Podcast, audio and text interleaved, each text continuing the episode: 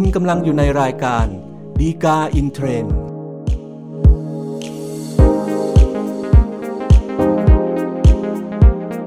สวัสดีครับท่านผู้ชมท่านผู้ฟังทุกท่านนะครับ พบกันอีกครั้งกับรายการฎีกาอินเทรนด์รายการที่นำสาระดีๆ ที่น่าสนใจจากคำพิพากษาศาลฎีกา จัดทำโดยกองสารนิเทศและประชาสัมพันธ์สำนักงานศาลยุติธรรมนะครับ อย่าลืมเช่นกันนะครับ ถ้าเกิดท่านต้องการติดตามสาระ จากเราอย่างรวดเร็วแล้วก็ทันท่วงทีนะครับ กด subscribe หรือติดตามไว้นะครับ เพื่อที่ว่าเวลามีเนื้อหาตอนใหม่ๆ ท่านจะรับการแจ้งด้วยความรวดเร็ว แล้วก็ทันท่วงทีนะครับสำหรับประเด็นที่น่าสนใจที่เราจะนำมาพูดคุยกันในตอนนี้นะครับก็เป็นเรื่องเกี่ยวกับการประกันชีวิตนะครับ ซึ่งการประกันชีวิตก็เป็นเรื่องของการหาหลักประกันความคุ้มครองให้กับทั้งตัวเราเองแล้วก็ญาติพี่น้องนะครับ ในกรณีที่เกิดเหตุการณ์ที่อาจจะไม่พึงประสงค์เกิดขึ้นนะครับ แต่ว่าในการคุ้มครองตรงนี้นะครับบางครั้งมันก็อาจจะเกิดมีปัญหาขึ้นมาได้อยู่เรื่อยๆนะครับเวลาที่เกิดเหตุขึ้นมา แล้วก็มีความจำเป็นที่ต้องเรียกร้องค่าสินไหมทดแทนจากบริษัทรับประกันภัยนะครับสำหรับประเด็นที่เรานำมาพูดคุยกันในตอนนี้นะครับก็จะเป็นเรื่องกรณีที่ว่า ถ้าเกิดปรากฏว่าลายมือชื่อในคำขอเอาประกันนะครับ ไม่ใช่ลายมือชื่อของผู้เอาประกันชีวิตนะครับ แล้วก็ผู้รับประโยชน์ตามสัญญานี่ก็ไม่มีตัวตนนะครับ ผู้รับประกันภัยเนี่ยยังจะคงต้องรับผิดชดใช้ค่าสินไหมทดแทนตามสัญญาอยู่อีกหรือไม่นะครับ ก็จะเป็นประเด็นที่เรานำมาพูดคุยกันในตอนนี้นะครับสำหรับเรื่องราวที่เกิดขึ้นนะครับ ก็สมมุติว่าชื่อนายสุขแล้วกันนะครับนายสุขเนี่ยนะครับก็ได้มีการพูดคุยติดต่อกับตัวแทนเอาประกันชีวิตของบริษัทรับประกันภัยแห่งหนึ่งนะครับก็สุดท้ายเนี่ย ทางฝ่ายนายสุขก็ได้มีการทำสัญญาประกันภัยกับบริษัทรับประกันภัยนะครับ แล้วหลังจากนั้นเนี่ยก็มีการจ่ายค่าเบี้ยประกันภัยให้กับบริษัทรับประกันภัยไป 3 ปีนะครับอพอเกิดเหตุขึ้นมาหลังจากนั้นก็คือว่านายสุขก็เสียชีวิตขึ้นมาเนี่ยนะครับ ในส่วนของออนายเสาซึ่งเป็น ลูกหลานของนายสุขเนี่ยนะครับก็เลยมาเรียกร้องค่าสินไหมทดแทนจากบริษัทรับประกันภัยนะครับ บริษัทรับประกันภัยก็โต้แย้งขึ้นมาครับว่า ในกรณีที่เกิดขึ้นเนี่ยพอไปตรวจแล้วเนี่ยปรากฏว่าคำขอเอาประกันชีวิตนะครับของนายสุขเองเนี่ยนะครับลายมือที่กรอกไว้เนี่ยไม่ใช่ลายมือของนายสุขนะครับทรงผู้เชี่ยวชาญตรวจพิสูจน์เรียบร้อยแล้วเนี่ยปรากฏว่ามันไม่ใช่นะครับ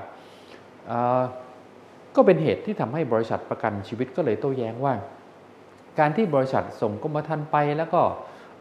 รับชำระเงินค่าเบี้ยประกันภัยเนี่ยเป็นการสำคัญผิดในตัวบุคคลที่ทำนิติกรรมด้วยนะครับ แล้วก็นอกจากนั้นเนี่ยในกรมธรรม์ประกันชีวิตเนี่ยนะครับระบุชื่อนายอาทิตย์นะครับซึ่งปรากฏว่านายอาทิตย์เนี่ยไม่ใช่บุคคลที่มีตัวตนอยู่จริงๆนะครับก็เลยเป็นเหตุที่บอกว่าถ้าอย่างนั้นเนี่ย บริษัทรับประกันภัยก็ไม่ควรจะมีความรับผิดที่ต้องชดใช้เงินค่าสินไหมทดแทนตามสัญญาประกันชีวิตเนี่ยให้กับนายเสานะครับ ก็เป็นเหตุของการฟ้องร้องคดีในคดีนี้ที่เกิดขึ้นมานะครับสำหรับในเรื่องของการทำสัญญาประกันชีวิตเนี่ยนะครับก็เป็นสัญญาประกันภัยประเภทหนึ่งถูกไหมฮะซึ่งในเรื่องนี้เนี่ยประมวลกฎหมายแพ่งและพาณิชย์มาตรา 867กำหนดไว้นะครับว่าในเรื่องของการฟ้องร้องตามสัญญาประกันภัยเนี่ย ต้องมีหลักฐานเป็นหนังสือลงลายมือชื่อของฝ่ายที่ต้องรับผิดเป็นสำคัญนะครับ จึงจะสามารถฟ้องร้องบังคับคดีกันได้นะครับเพราะฉะนั้นในส่วนของ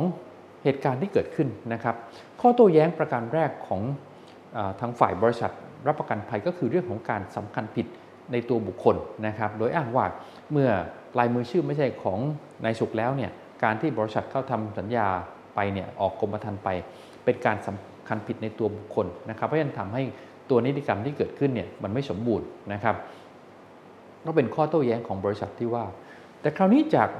เหตุการณ์ที่เกิดขึ้นนะครับ แน่นอนละครับในเรื่องข้อจริงที่เรื่องของลายมือชื่อเนี่ยก็คงอาจจะพอฟังเป็นยุติได้นะครับว่าไอ้ตัวลายมือชื่อในคำขอเอาประกันชีวิตที่ว่าเนี่ย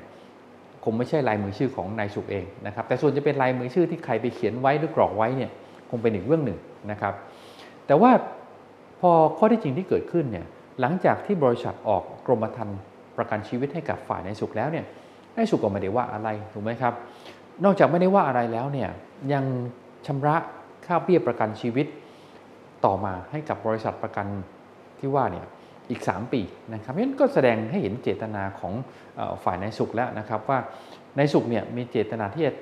ทำสัญญาประกันชีวิตเนี่ยกับฝ่ายบริษัทรับประกันรับประกันภัยนะครับ อันนี้มาดูฝั่งบริษัทรับประกันภัยบ้างนะครับ แน่นอนล้วครับแม้ว่าตัวคำขอประกันชีวิตที่ว่าเนี่ยลายมือชื่อจะไม่ใช่ลายมือชื่อที่ตัวในสุขเนี่ยเป็นคนกรอกหรือเขียนไว้เองถูกไหมครับส่วนใครกรอกก็เป็นอีกเรื่องหนึ่งที่เราคุยกันนะครับ แต่ว่าการที่บริษัทประกันภัยออกกรมธรรม์ในชื่อของนในสุขเองเนี่ยนะครับก็แสดงให้เห็นนะครับว่าจริง ๆ แล้วเนี่ยบริษัทรับประกันภัยก็มีเจตนา ที่จะเข้าทำสัญญา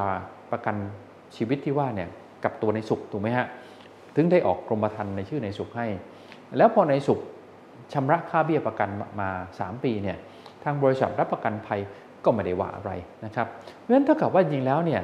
ในเรื่องของเจตนาในการที่จะเข้าทำสัญญาประกันชีวิตที่ว่าเนี่ยทั้งสองฝ่าย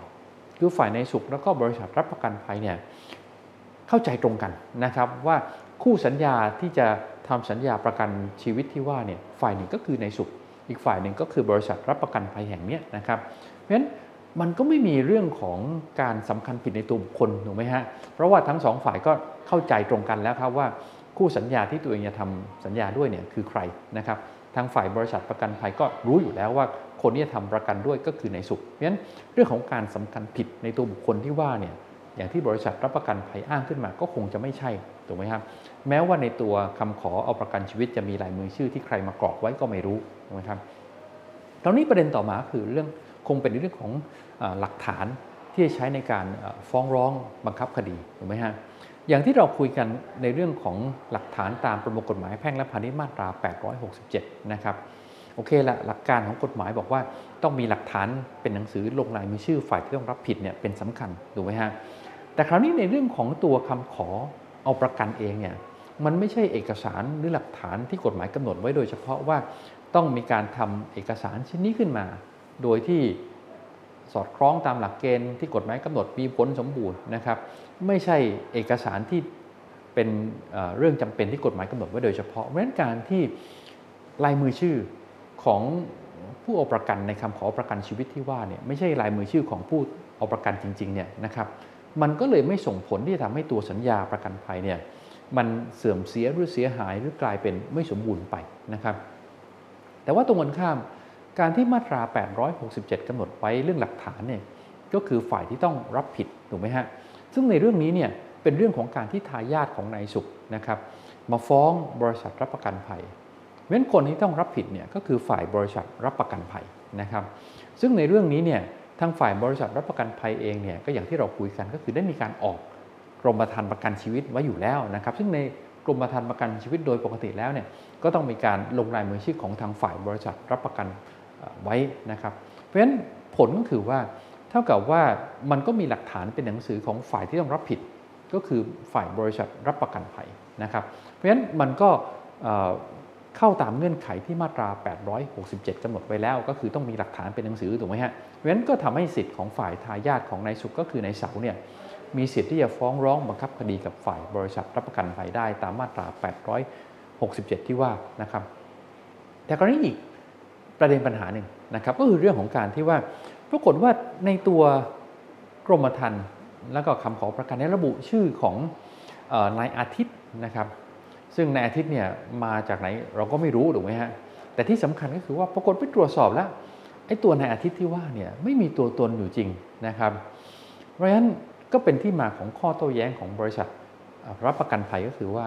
เมื่อตัวผู้รับประโยชน์ไม่มีตัวตนจริงๆเนี่ยบริษัทรับประกันภัยก็เลยไม่มีหน้าที่ที่จะต้องมาจ่ายค่าสินไหมทดแทนตามสัญญาเนี่ยอีกนะครับเพราะไม่รู้จะจ่ายให้ใครถูกไหมฮะ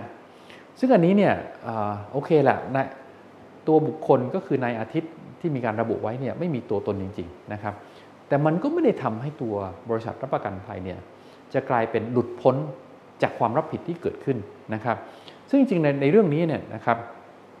ในมาตรา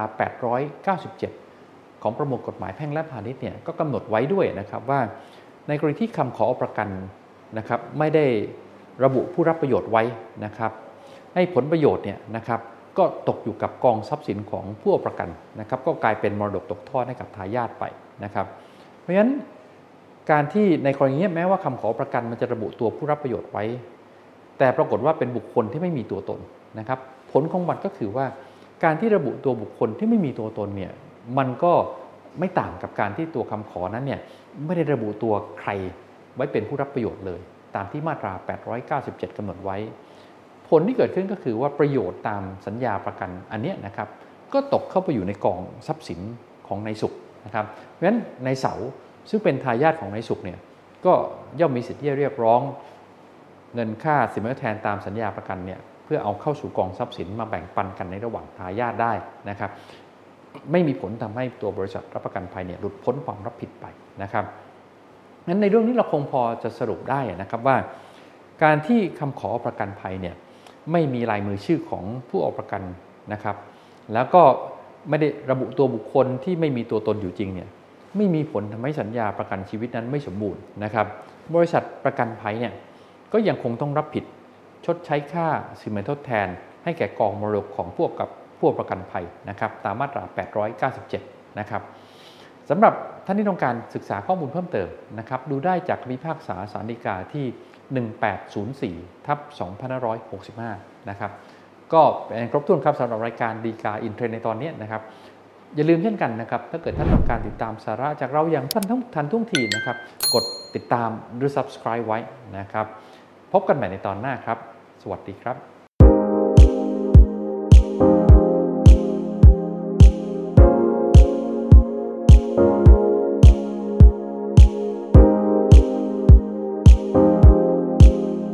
คุณกำลังอยู่ในรายการดีกาอินเทรนด์